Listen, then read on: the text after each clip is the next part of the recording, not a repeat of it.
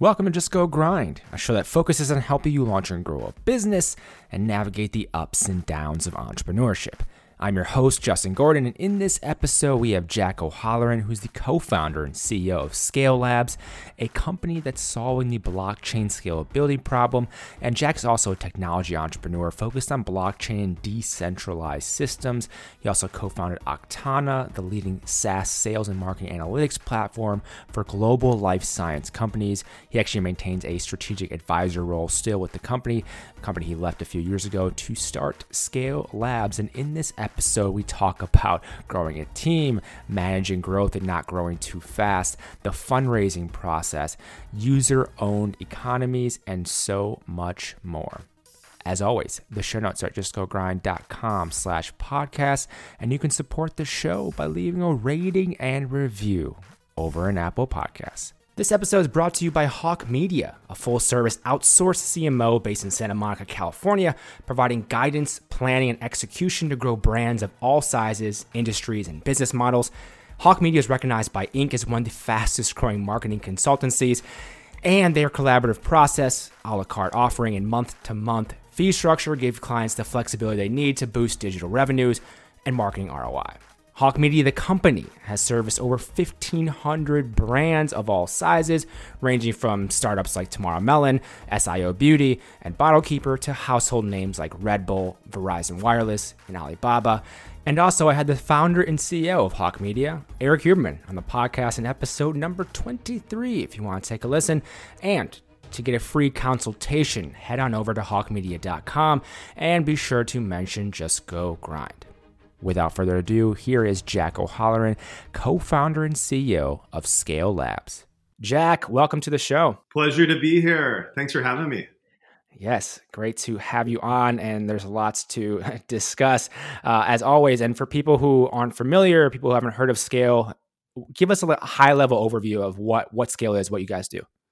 Yeah, so uh, Scale is a blockchain scalability platform. So it's infrastructure to help make blockchain usable, cost effective, and really fix the ultimately the user experience issue. So I think a lot of people, especially people listening here, knowing the type of audience that is listening, probably knows uh, a lot about Bitcoin, knows a lot about Ethereum, but probably also says, well, hey, this stuff isn't very usable. Like, how many people actually use interact with a blockchain on a daily basis? I know people own Bitcoin and Ethereum, and but what else is there? And and you know, we're actually building infrastructure that brings an Amazon Web Service type experience uh, to the playing field for blockchain. So if you're a developer and you want to leverage a blockchain for an application, you can connect, you can build it on Ethereum, which has this robust uh, developer tooling ecosystem. And then you can connect it to the scale network, which then makes it fast and cost effective. And you can even basically run a decentralized cloud like you can on Amazon uh, uh, and AWS through the scale network. So we uh, we're really trying to take take crypto and take decentralized networks and user-owned economy, Web three, uh, digital currencies, and make them extensible to hundreds of millions and and potentially billions of people, as opposed to you know hundred thousand people interacting. stuff. Yeah, absolutely. And when people you know who know of AWS and that's it's powering so many companies at this point, uh, it's kind of insane. So that's it seems like that, like you mentioned, is kind of what you're trying to do with with scale as well. And what I'm curious about too is how did this come about? I know you're a past founder as well. How did you decide to start this? Yeah, so so I my first startup was 2005. I was with a company called Good Technology and uh, mobile computing, and you know we there were the only the killer app in mobile back then was email. And you know what? Nothing else worked. You had games, you had business applications, and at Good, we had almost every Fortune 500 customer using Good for email. And we tried to launch an application platform. You know what? No one used it. No apps got on mobile in 2006 because guess what? Device speed sucked. Internet, uh, yeah. you know, we didn't have 4G and you know 5G and ETL. Like we we uh, we just didn't have the same same technology. It just wasn't a good experience on the device and in network. So we're in the same place in blockchain, and I kind of saw that curve and that knee of the curve growth when I was at Good. And then a few years later, there's like a million people simultaneously playing each other in Supercell games across the world, um, and so really saw that growth. I then got into uh, well, and had been doing enterprise software, but then got into machine learning and AI, and I started a company called Aktana, also which in its earlier version was actually a digital currency platform called Incentive, uh, randomly enough. But you know, then got into SaaS and doing software as a service, uh, delivering machine learning and AI, and did that for nine years, and and ended up almost every single uh, biotech and farm around the world uses this platform to optimize healthcare communications with doctors. So if you've ever had a prescription, whether it be for you know someone who has oncology, uh, a cancer that has a genetic uh, discovery and then gets a, a genetic immuno-oncology drug, or even just a primary care drug, um, a lot of that goes through. Uh, most of that goes through the Aktana system, uh, or knowledge goes through to help get the right prescriptions to people. So um, built that company and and you know i was uh, after nine years i went out to start another company and um, every day was going and working in the SaaStr office in San Francisco, building another SaaS company. But you know, spending all my day just reading about crypto. And what really captured my attention was this this concept of user-owned economy and user-owned groups, and it's almost a co-op of a business. So this business model transformation excited me and I recognize that the only way to really deliver on the promise of a user owned economy or Web3 uh, is through crypto. It's, you need blockchains, you need rules and frameworks and smart contracts. And so then dove into the space and, you know, really quickly, it's like, you know, people listening here know about product market fit. Let me tell you that it was like hitting us right in the face. We need faster, more scalable infrastructure. And that that's really uh, that's that's the sh- you know I can go deeper, but that's high level of how I what brought me here to try to solve this problem. What was it about it though that drew you in? What was it that kept you still interested and curious? Because I know there's a lot of people who've read about cryptocurrency and read about blockchain and they're interested, but then they don't start a company to really do it. What was it about it?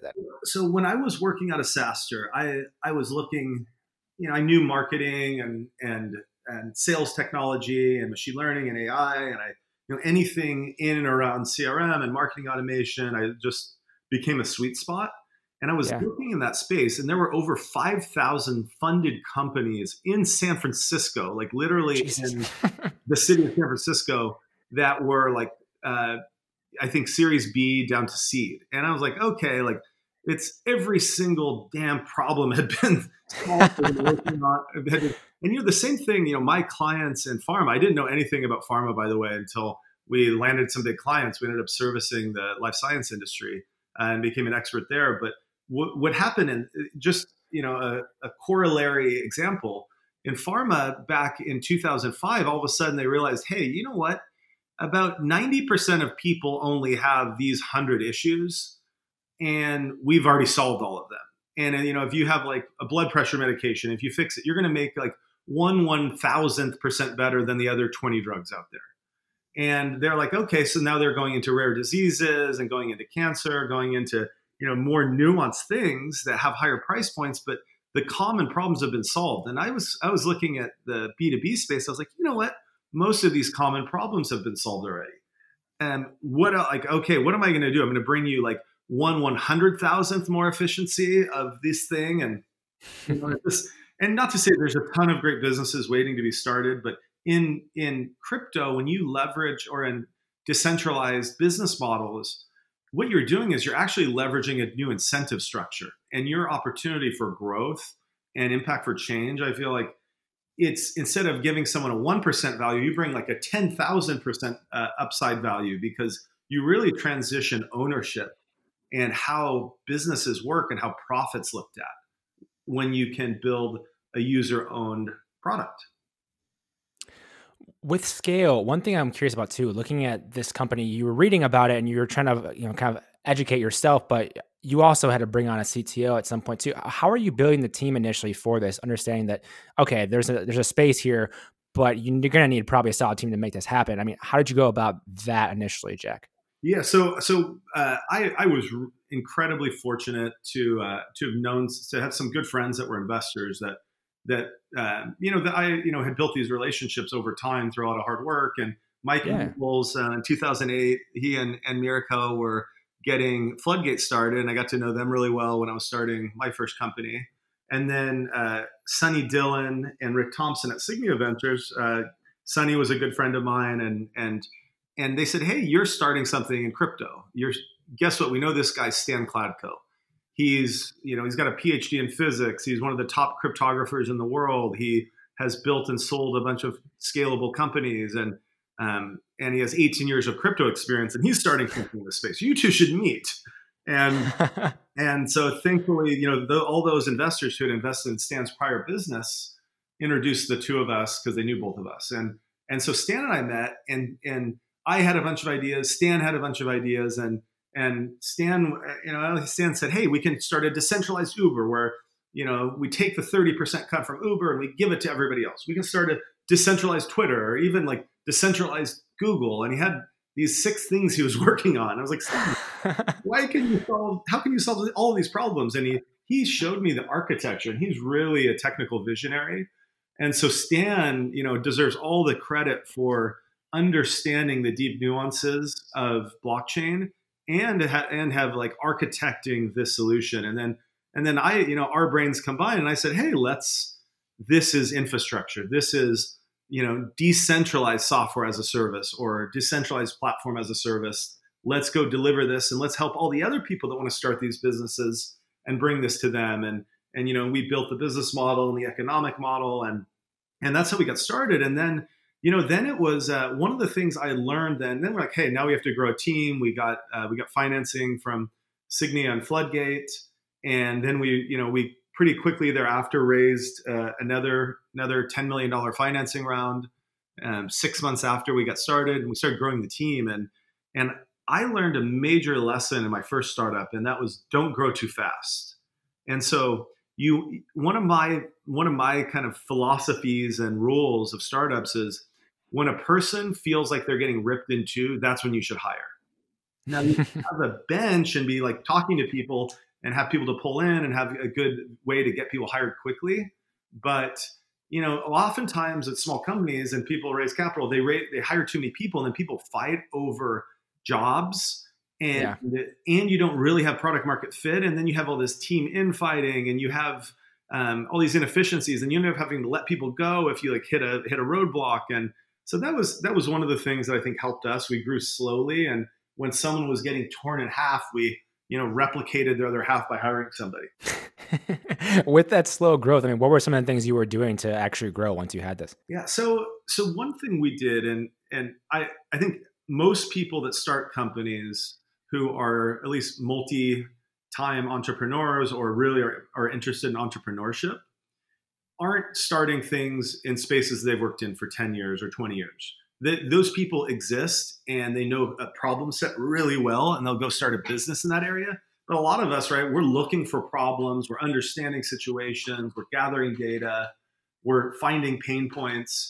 And so for us, it was, uh, it was really, uh, you know, we had to go learn more about this unique business. And so I had yeah. coached a few business to developer companies and was able to learn more about this B2D open source space. But I, I had a lot to learn about open source. I had a lot to learn about uh, crypto as like actually formally like really working in this space. I had a lot to learn about business to developer marketing and open source marketing. And so what we did is we went to school and we studied all the different parameters and we re- and recognized that this is a different beast. It's not you can't take an open source B2B model and apply it. You can't take you know, we saw people in crypto that just had no organization and structure and, and, not doing very well, and some of them creating great developer communities, but still not having good follow through. And we we studied and analyzed these things and took our own knowledge and our own experience too, and and then just kind of you know applied that to growth and um, and then built a really phenomenal team and and it's been going it's been going really well. I mean, startups often I'm ready for our challenges. All startups will have a lot of challenges. We've been fortunate these first three years to you know have normal challenges, not like you know backbreaking challenges, which can also happen. So. Yeah, yeah, which definitely do happen at a number of startups, especially at a time in a global pandemic and things are just mm-hmm. different and that side of things. And and what the, what is like the business model behind Scale itself? I'm curious about that too. Yeah, so Scale is a user owned network. So this is a perfect example. Like, okay, so I'll I'll give people. So a lot of people aren't working in the space. I'm gonna I'm gonna give a real world example around like ride share. So let's say I wanted to go compete with with Lyft or Uber. Lyft and Uber take like 30% of every ride from the drivers because they have to build yeah. software, they have to do marketing, they have to do all this stuff. And you know, they still don't run at a profit. What um, because they keep spending on growth. Now to grow, yeah. Yeah. Now what a user owned economy would be is you would have open source software that is the product. There'd be a team that gets to that builds that product and like an open source community.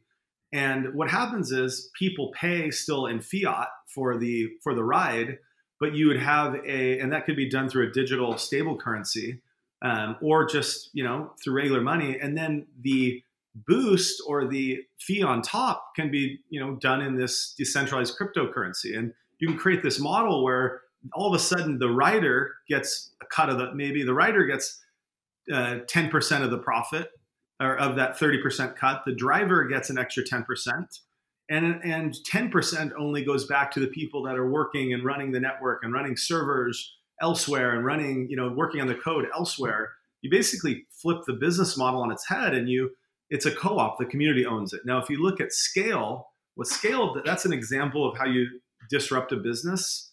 Um, scale is a user owned economy for running servers. So anybody listening you could go plug a server in the wall. If you have some devops skills you go you go uh, up, you know, you get the latest version of Scale running, make sure you have the right version running, you join the network. All of a sudden, your computer is a part of this connected network. And then you get paid to run the computer in the network because you're providing this compute resource to this big pool.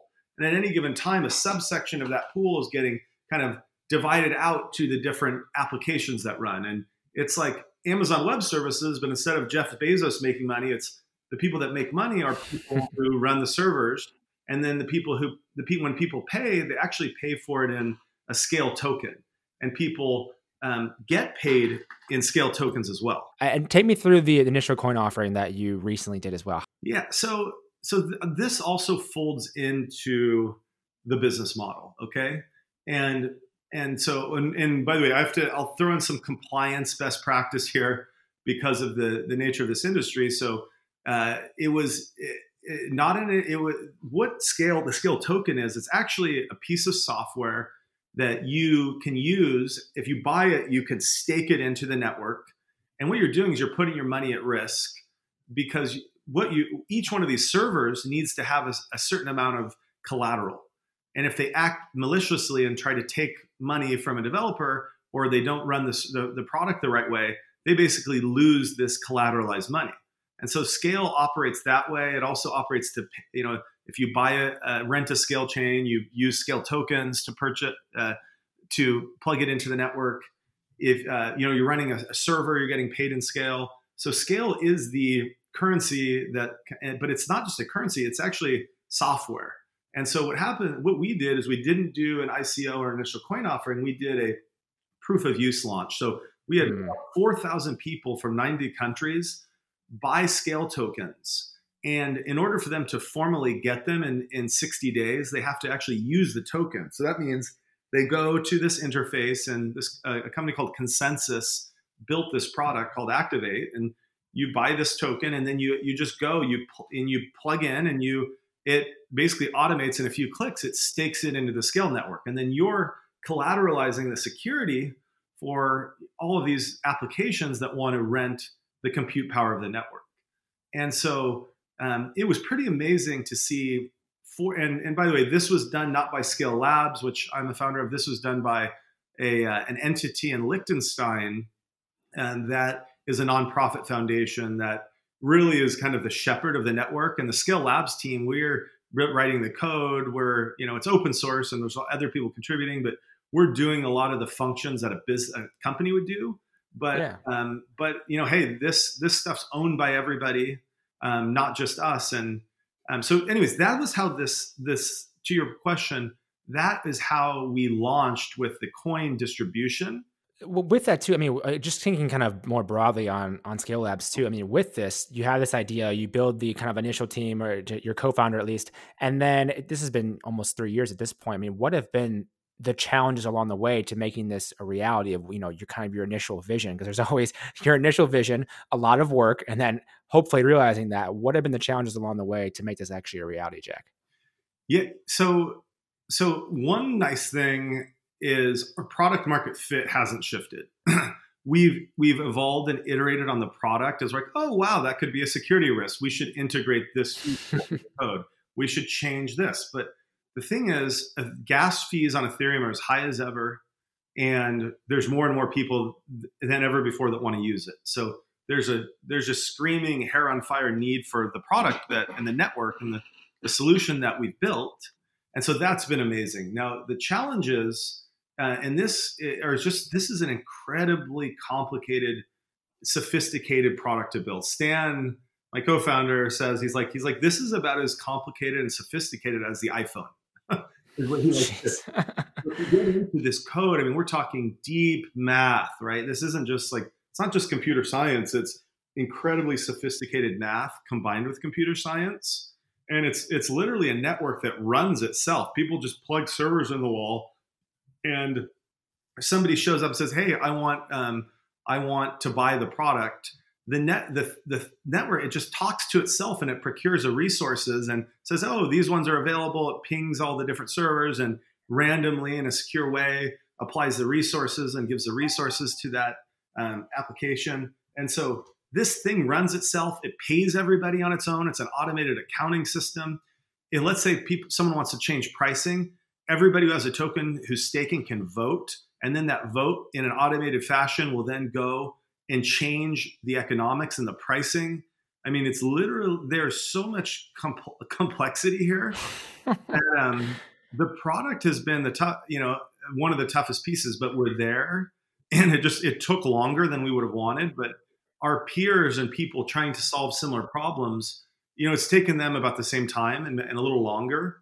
So I think from a benchmarking perspective, we're fast, but from our initial perspective, we're about a year slower than we thought it would be when we first started. Yeah, I mean, because it is such a, such a complex thing. And on that note, I know we talked a little bit about the the team building side of it, but with the complexities of this, obviously you have to have a great team to be able to build this, solve these problems. As you've grown, how have you hired, you know, been able to hire the best talent to be able to build something so complex as what you're doing with Scale Labs? Yeah, so we we have a few a few strategies. So one, Stan, who stands from Ukraine, he spent I think 20 years in the Bay Area and got a he did physics research at Stanford, got a CS masters at Stanford, and joined a startup that was incubated out of Stanford. So he and then lived in lived in Palo Alto for a long time. And he moved back to Ukraine, and and one of the and and one of the cool things about Ukraine is there's a plethora, not a plethora, but a lot of really, really smart math focused engineers.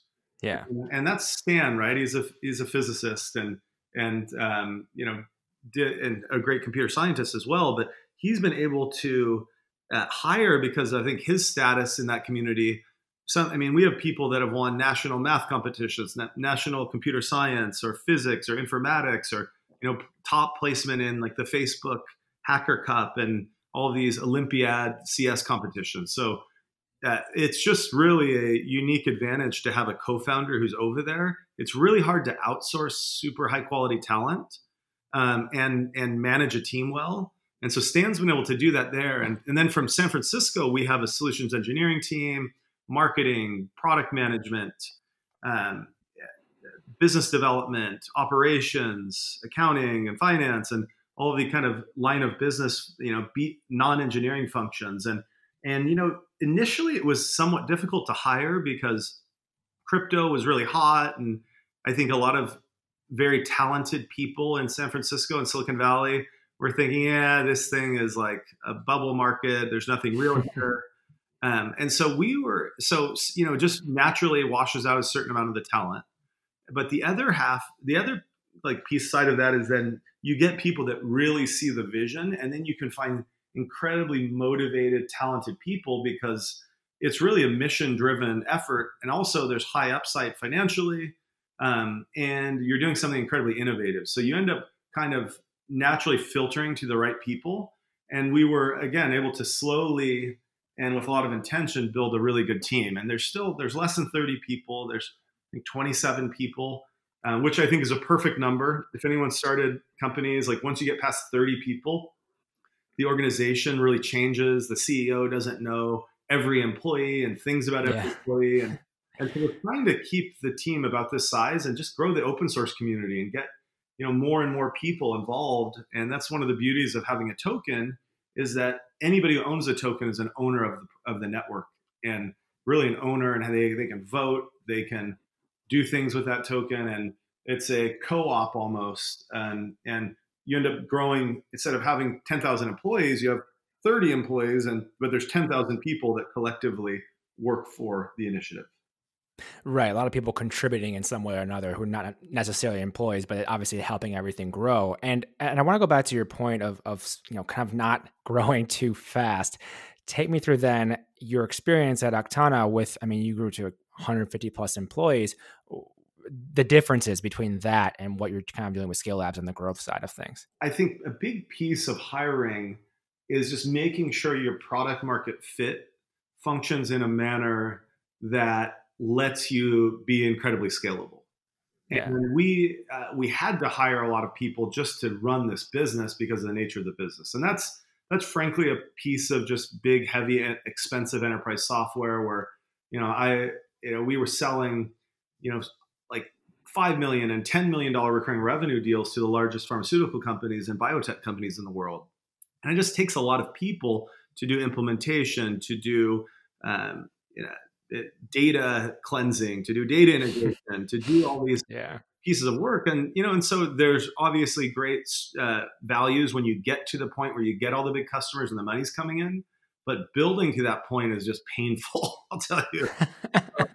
and I think you know it, it's it was great to get to the other side at Aktana and then see like all this success and see people using the product all over the world and uh, and seeing like you know you know 300 people work at the company and be employed and have great jobs. So, but getting there is painful. And so one of the, one of my goals uh, when I, with with scale was hey let's do let's be scalable ourselves. Let's build product that you know we can get to really huge le- leveraged impact without having to hire a lot of people.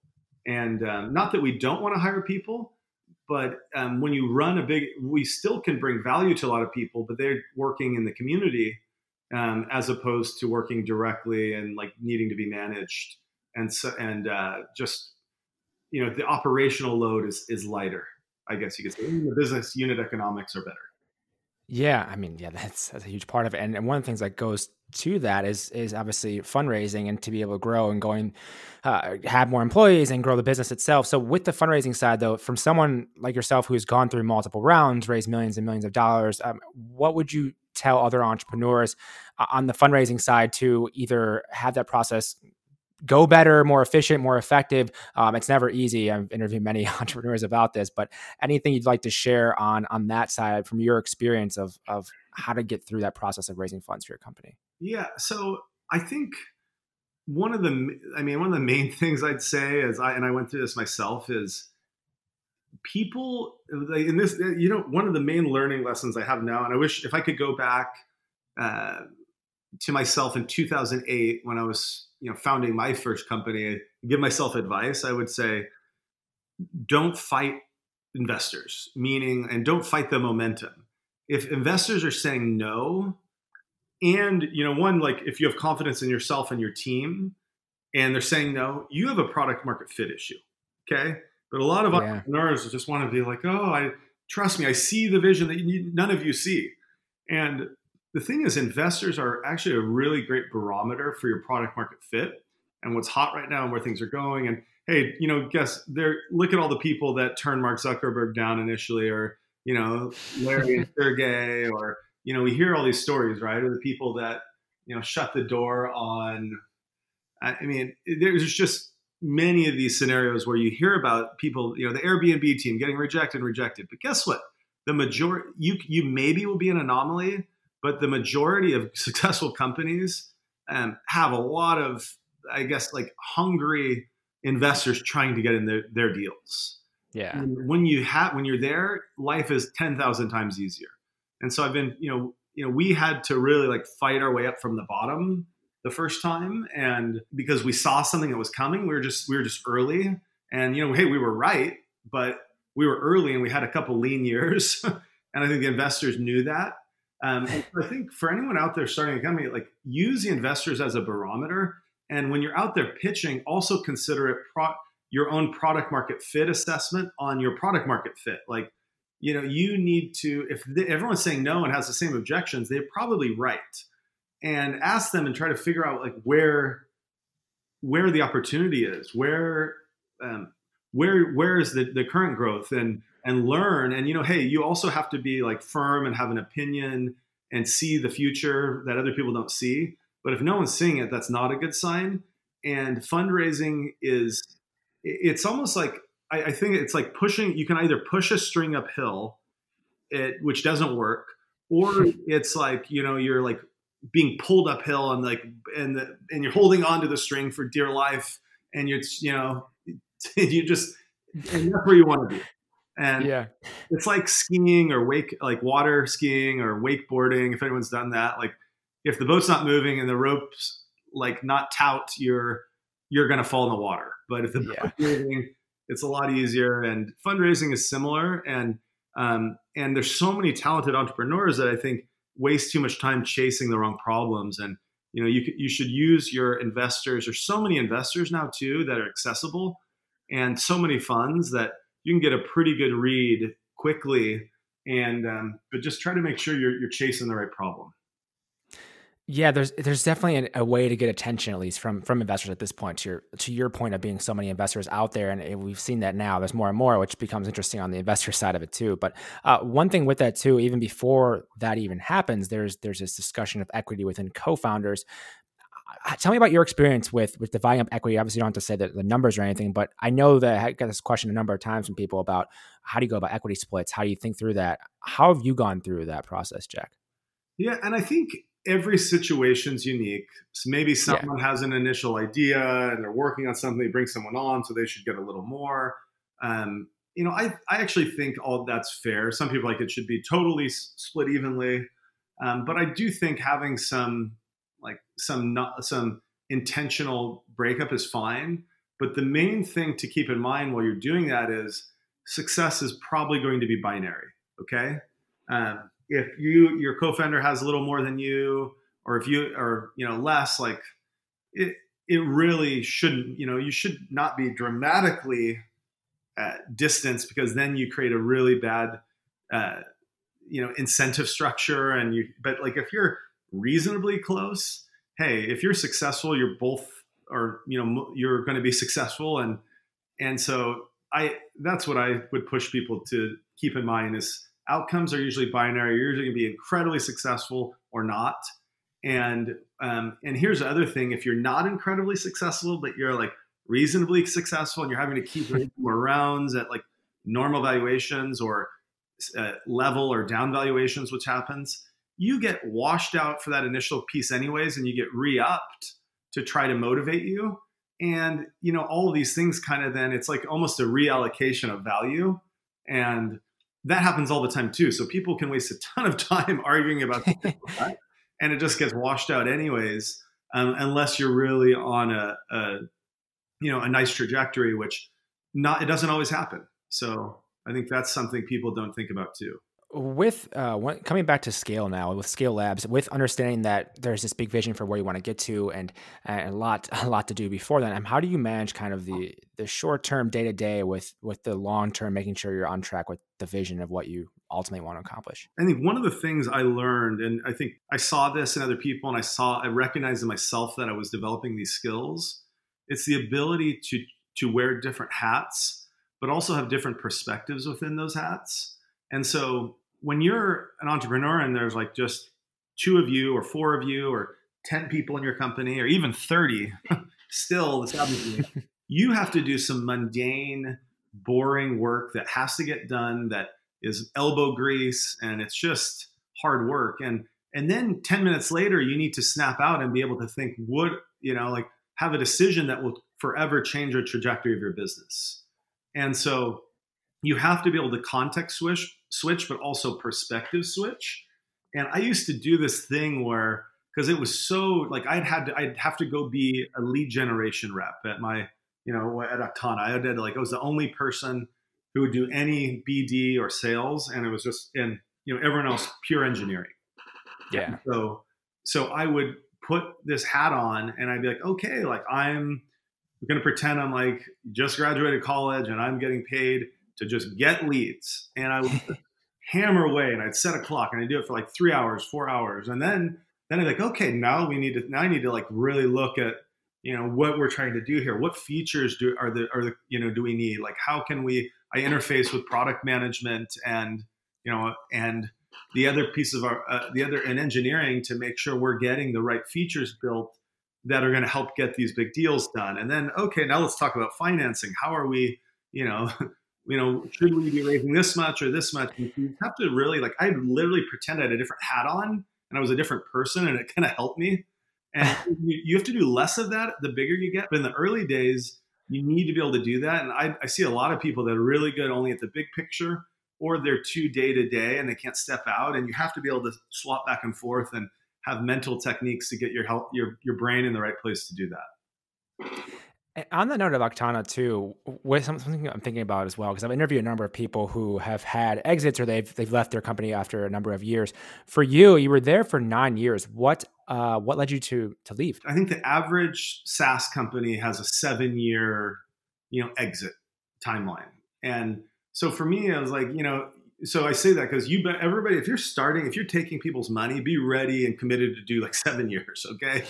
yeah. For me, it was like nine years, and and what it came down to was I was like, okay, like I'm coming up on the tenth year of working here, or it was like it was this is the eighth year, and I was like, wow, yeah. I'm going to be at a decade soon, and and I just thought to me, and I, you know, really we have like maybe four decades of really high quality work we can do, and maybe more. Like I don't want to limit, or some people can do a lot more than that, but a lot of people are in a sweet spot for roughly that amount of time, right? Right and and I was thinking to myself, and and that's sweet spot. There's still a lot of value you can add before or after or whatever, but and and I was thinking, what do I want to, what impact do I want to have on the world, and while I'm here, you know like while I'm in my prime, yeah, and and and I was like, you know, I want to go out and try start another company and like change the world, and I'm you know I've got limited capacity to do that. I'm like just getting you know just got married and got a kid. I'm like you know, my kids get older, my, is it, it's going to be even harder. My more kids, I was like, you know, I've got a, I've got a small opportunity to go take another at bat and go do it. And so, but hey, I had so much passion and love for the company and for my customers and the product. It was really tough.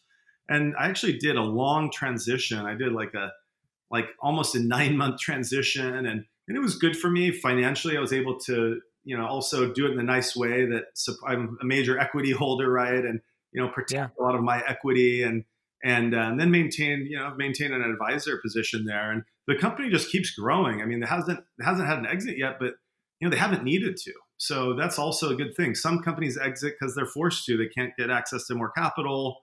Um, other ones just have amazing opportunities that hit them in the face, and then they can't say no to. But a lot of companies are just running really healthy businesses and growing every year. And that's what I, what's happening with Aktana. So I'm I'm proud of the team and keep in touch with the team still. And it was tough to go, but I, I had a calling and I had to go do it. And I'm glad I did. You know, here I am three years later, and we've got a another you know in a different space that's growing with a great team and a fun problem to solve. So it's been worked out well. Yeah, and it's always fascinating to kind of see that what that next step is. I know one of the people who had on uh, Cole Zucker sold his sold his company Green Creative, and then uh, yeah, had a time period. He was like, I'm not going to start another company. Like I'm done. I'm good. I'm going to do something else, and just like not think about that. And then ultimately came back to starting another company. I think it's Hey Hero uh, in a different space, and you just find out that you know what do you want to be doing with your time, especially when you have that flexibility on on what that could be. I mean, it could be anything in theory, but what do you want to work on? What do you want to spend your time on? How can you do a business differently then.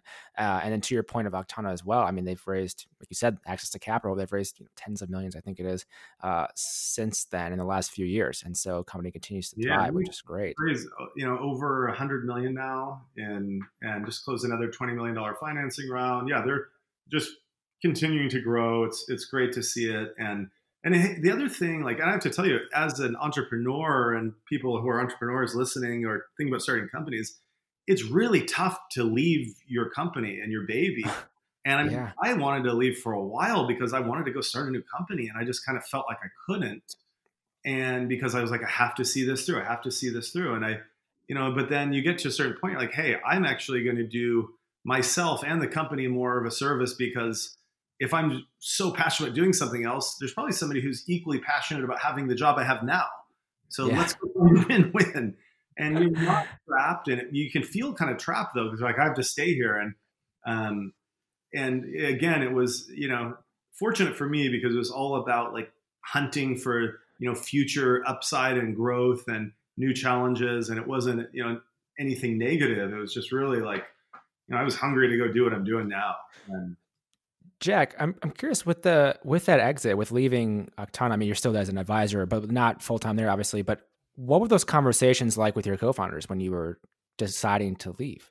You know, I uh, and I, I just have such good friendships with my my co-founders and you know our our exec team there that it was a very open dialogue, and um, and that's why you know it took me nine months to actually like formally go because like I just cared about them and uh, the team and the success, and so there was there was really no friction. It was I mean I think it was sad because we were a family and spent so much time together and I mean, yeah. and with Derek, my co-founder, you know, he, we were like brothers. We went to Japan, I think, 50 times together, doing uh, you know, building up a huge Japan team and business in Japan, and you know, and then traveled all over the world, uh, growing the business in all the different regions. And and David and Rob and a lot of the the team there, you know, we're really close. So when you're at a startup, it, it's there's an emotional connection, but I think the secret is just having really. It's like any relationship, uh, they work better when you have good communication and you're open and you're transparent and then um, yeah, so it was thankfully not friction full, and uh, I, I did it in the right way, is that I didn't you know have any negative impact or at least minimize the negative impact. Yeah, I appreciate you sharing that perspective. And and and Jack, have there been any particular books that have been uh, impactful for you, whether it be personal or professional? I'm a huge reader, so I'm always curious what people are reading. Yeah, you know, it's interesting. My, I think until I was about thirty, I read like, for a long time like only business books, and I was reading like business books right and left, and I had I was impacted by a lot of them, and then then at a certain point, I think I just started reading science fiction only.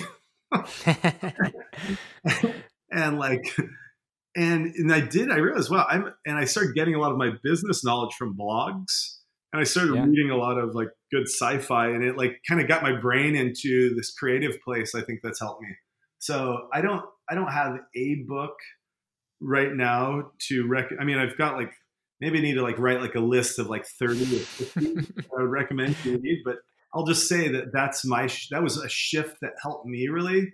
Uh, yeah. I think, and especially if you're working really hard all day long, and then you lay in bed and you're like, okay, now time to read a business book and unwind. Like, yeah. So uh, instead, I'll recommend like read Game of Thrones or uh, you know, like the hey, we'll take it. We'll take it. That's why. That's why Dune, I ask. I want to know. Dune movies coming out. Read the Dune series. Read the uh, read the Foundation series. Uh, That's perfect. That's perfect. And I think it's an interesting point you make because uh, after asking this question to a number of people, there's a there's a mix of those responses. Like some people have obviously business books they think about right away. Uh, some people are on the same thing, science fiction or something else, just non-business, something else to kind of take your mind off of it. And uh, that's you know everyone has their own thing with it, which which is great. That's the best part of it. And and Jack, where can people go to learn more about SKALE, connect with you as well? Yeah, so if you go to scale.network so that is scale with a K, S K A L E dot network. You'll uh, that'll take you to the website. You can follow me on Twitter at Jack O'Holleran. It's been really a pleasure and been fun talking about entrepreneurship and starting businesses. And I'm on a lot of podcasts. I'm usually talking about crypto only. So this is really me to kind of step out and have a different type of conversation. Yeah, and I appreciate you sharing the perspectives because I mean, someone who started multiple companies and you know raised so much money, there's just different takeaways you have than other some other entrepreneurs. And so I appreciate you taking the time. And everything will be on the show notes. justgogrind.com slash podcast. You can get the links to everything we discussed and uh, contact him as well. Uh, Jack, thank you so much for taking the time. Really appreciate it. All right. Hey, Justin, really, uh, really fun. Thanks for having me. And I, I enjoyed it. Thank you for listening to this episode of Just Go Grind. I really appreciate you taking the time to listen. The Weekly Grind, which is my weekly newsletter, comes out every single Friday. You can find it at justgogrind.com slash newsletter. This is filled with tips, tools, and strategies for growing your business. If you want to know how to launch a business, how to grow it, how to get it off the ground, find employees, all these different things. There's a few tips, tools, and strategies every single week I deliver right to you justgogrind.com slash newsletter. Check it out. Thank you so much for listening. Talk to you in the next episode.